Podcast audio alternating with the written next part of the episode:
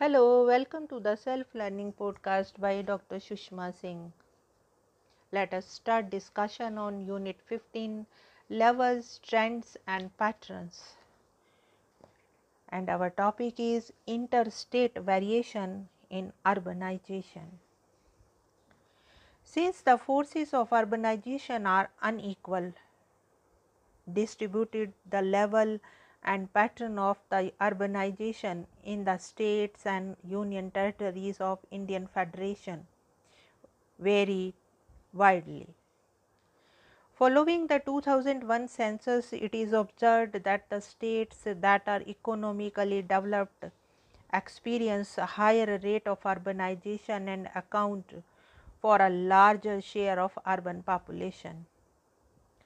Thus, six relatively developed states, namely Gujarat, Maharashtra, Karnataka, Tamil Nadu, Punjab, and West Bengal, together account for more than half the total urban population of the country. The percentage share of urban population of all these states is higher than the national average of 27.78 according to 2001 census. The share of urban population of less developed states with less per capita income is much less than the national average.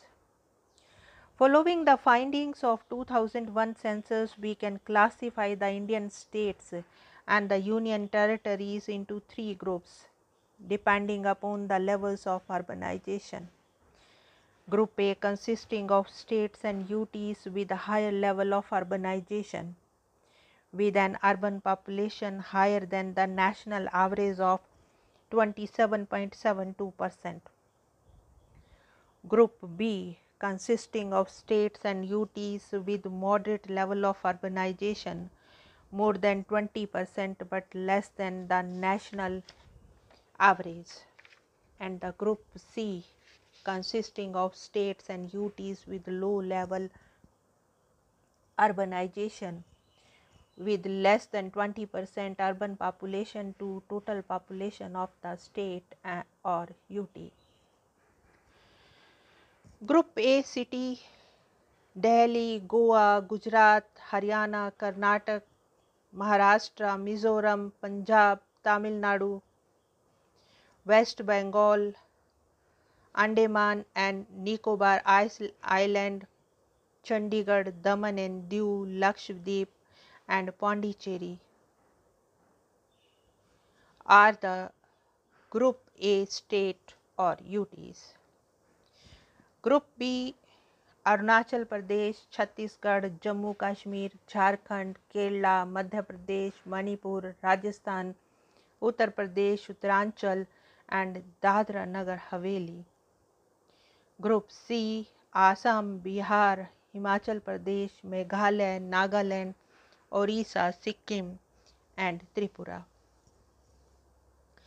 With four of the seven north east Indian states figuring in group C it may be said that this part of India is least urbanised Two of the relatively economically backward east zone states, namely Bihar and Orissa, too, are among the states with low level of urbanization. Earlier, following the trend up to 1981, Ramchandran had observed that the urbanization is at a lower level in states of northeast and in Ganga plain of Uttar Pradesh and Bihar and in Orissa. In general terms, he observed western and south, southern India are relatively high, highly urbanized, while eastern and northern India are least urbanized.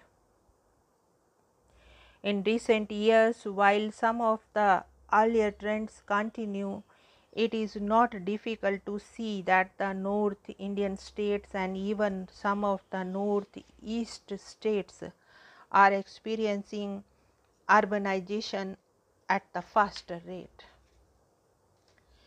During the 1991 to 2001 decade, the urban population in India has grown by 2.27 percent annually. among the states which have recorded a high growth rate more than 3% annually in the last decade are Arunachal Pradesh, Assam, Chhattisgarh, Delhi, Goa, Haryana, Jammu Kashmir, Meghalaya, Mizoram, Nagaland, Punjab, Sikkim, Tamil Nadu, Andaman and Nicobar Island, Chandigarh and Dadra Nagar Haveli. There is none among the states that has recorded a negative growth.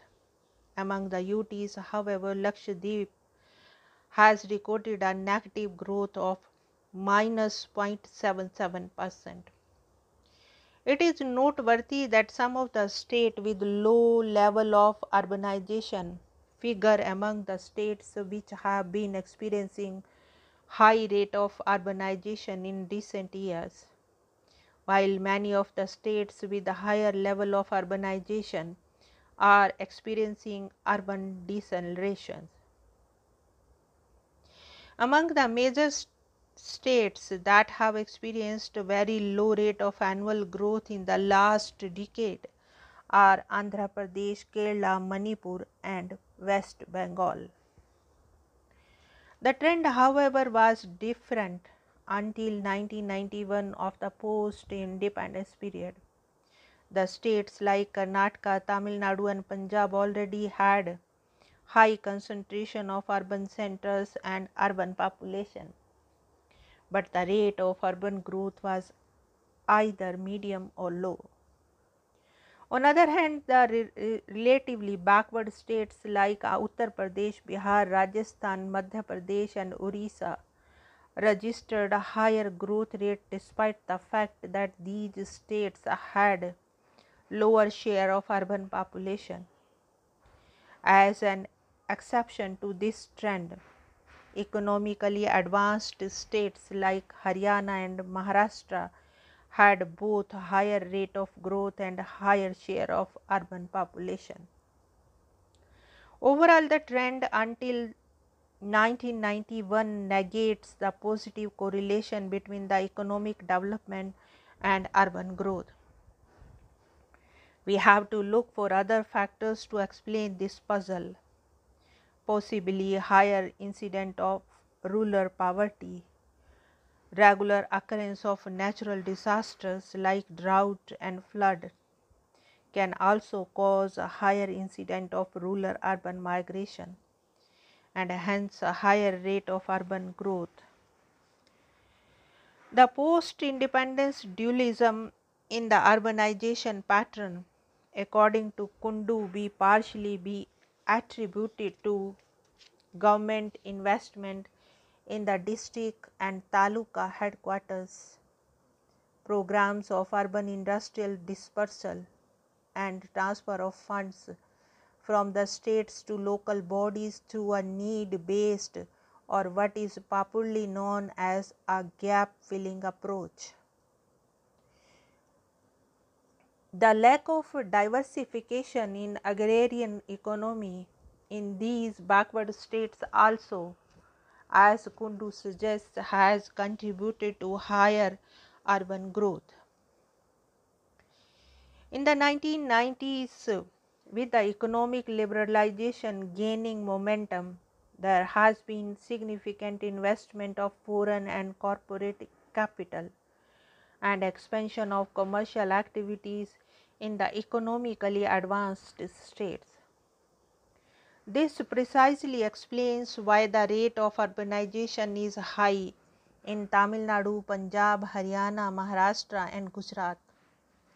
In Karnataka and West Bengal, the rate of urbanization is relatively low among these highly urbanized states because these states and particularly West Bengal has been following a policy of urban dispersal.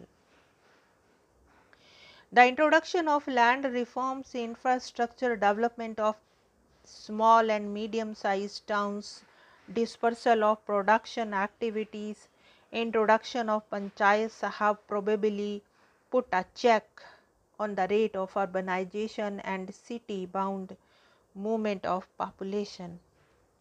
We have therefore considered the West Bengal case separately in the next section.